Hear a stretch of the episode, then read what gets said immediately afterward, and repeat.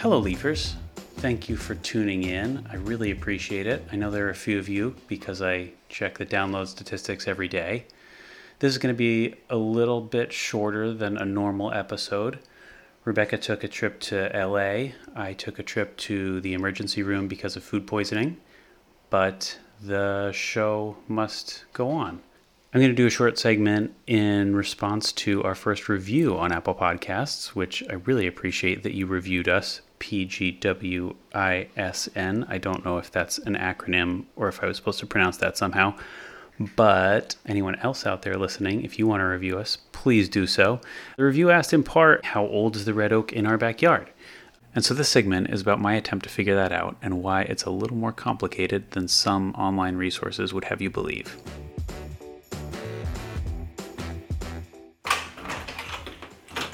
Okay, so I'm out here in the backyard feeling a little strange talking to myself, and I've got my tools here a uh, tape measure and some rope. And what I'm going to try to do without crushing too many of our plantings is get this rope around the tree at uh, four and a half feet off the ground.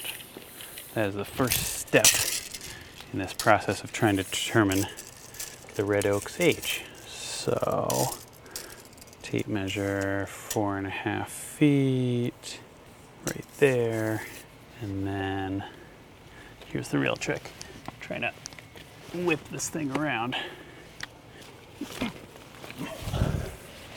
Wow, that was very lucky. Okay, got the rope around. So now, four and a half feet off the ground. It's just about here. All right, so now I'm taking my rope back and I'm gonna lay it out on the lawn, measuring. Okay, so we have 133 inches. Heading back inside. So I got my measurement 133 inches. I'm actually doing this math right now, it's not just for show. Going to treehugger.com's article about estimating your tree's age from its diameter. Diameter equals circumference divided by pi. So 133 divided by 3.14 is 42 inches. So 42 inch diameter.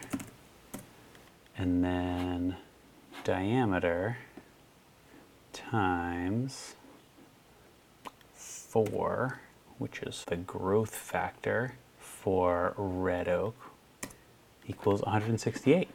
So, according to treehugger.com, the red oak is 168 years old. Did you say 168? I'll go over there. Did you say 168? I did say 168. That's so pretty old. it's very old. So Rebecca Rebecca's joining the podcast now from bed. I'm lying Um, in bed, but I just heard him say 168. I just heard you say 168. Is that Well- the actual age? How like confirmed is that? So that's a great question. I'm glad you asked. You're the perfect foil for this moment in the podcast because um, if you're a normal person, you'd go out and you would measure the uh, circumference of your trunk. You'd say 168. That sounds great. I love that number. Okay, bye. But you're Um, not a normal person. You're a weird person. So what did you do? I'm a weird person, so I, I, I read about um, these growth factor calculations, and I read that they're not super accurate. And I said, well, it's not good enough to know that it's not super accurate. I need to know how inaccurate it is, right? Because if it's off by like 10 years, like great, that's that's wonderful. If it's off by like 40%, then like the number doesn't really mean a lot to me. So I started digging deeper, and it turns out that um, the growth factors are based on forest land trees, is the term used by the International Society of Arboriculturists. arboriculturists who came up with this methodology. Um, and obviously, in a forest, the growing conditions are completely different than in a backyard. There's uh, less access to water, but the soil isn't as disturbed, so it's like extremely variable, and nobody seemingly can tell you by what percentage off you might be.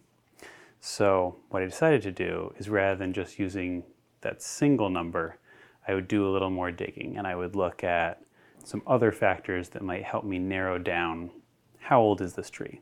So, the first thing that I came across is red oaks do not hit their peak acorn production until they're about 50 years old. So, it's at least 50 years old. Definitely 50 years old or more. Because We we, know that it's- get a fuck ton of acorns every year. We get approximately a fuck ton of How acorns many years does every it year to rain to, to rain it. So rain hell. You're afraid that it's gonna brain your baby when you're standing under it and fall. So you you can do that, Google. I'll leave that one to you. Um, we also know that this house was built in 1870, so that was help me with the math here. How many years ago was that? We'll It- leave it 1970. To you, Uh, we warned you that we're not experts. In fact, we in fact, we cannot take our phones out of our pockets to use the calculator app. Um, our, our house is 151 years old. The neighborhood in general was built around that time. That oak tree is right on the property line. So I've always thought, like, oh, that would be interesting if they didn't have, you know, large fences. Maybe they had a hedge dividing the properties, or maybe they had a row of trees, and maybe that tree was planted around the time that the house was built. So that's 151 years, and maybe it wasn't planted from an acorn. Maybe it was planted as a small sapling. It was already five years old or something like that. Wow, I had never thought of that. That like when this house was built, maybe they planted trees in the backyards intentionally. I never thought that that would be how that tree got there. I just assumed it was there first.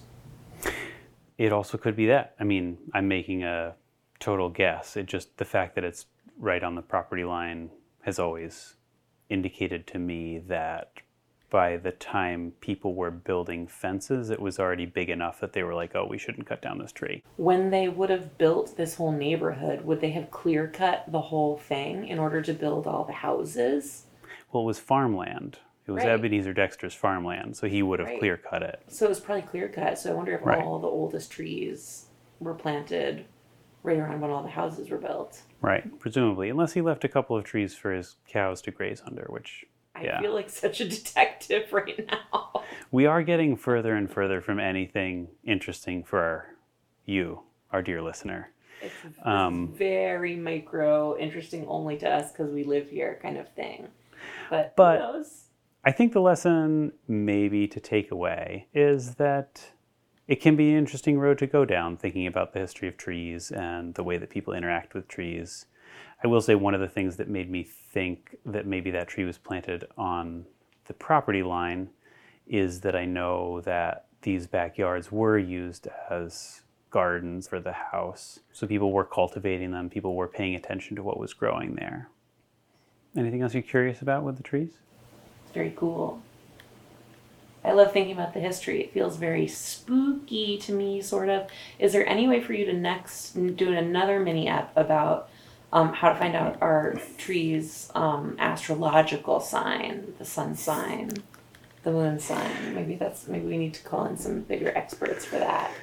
That's not covered by the International Society of Arboriculturalists. but uh, in the age of the internet, if you can dream it, somebody is already doing it and charging $45 an hour for Doing it it. or saying they're doing it and ready to take your money for it. That's right. One other thing I will add to give a little bit of legitimacy to this seemingly extremely amateurish process is that arborists and other people who actually do this for a living do often use this kind of very local specific knowledge and the comparison of sizes of a given tree to um, the size of a tree that has a known age in order to try and estimate tree age because um, it's uh, an exact science, and without taking a core sample and counting the rings, it's uh, extremely difficult to really accurately estimate the age of a tree. So, you know, even if you're not perfectly accurate, you're only as inaccurate as uh, the professionals.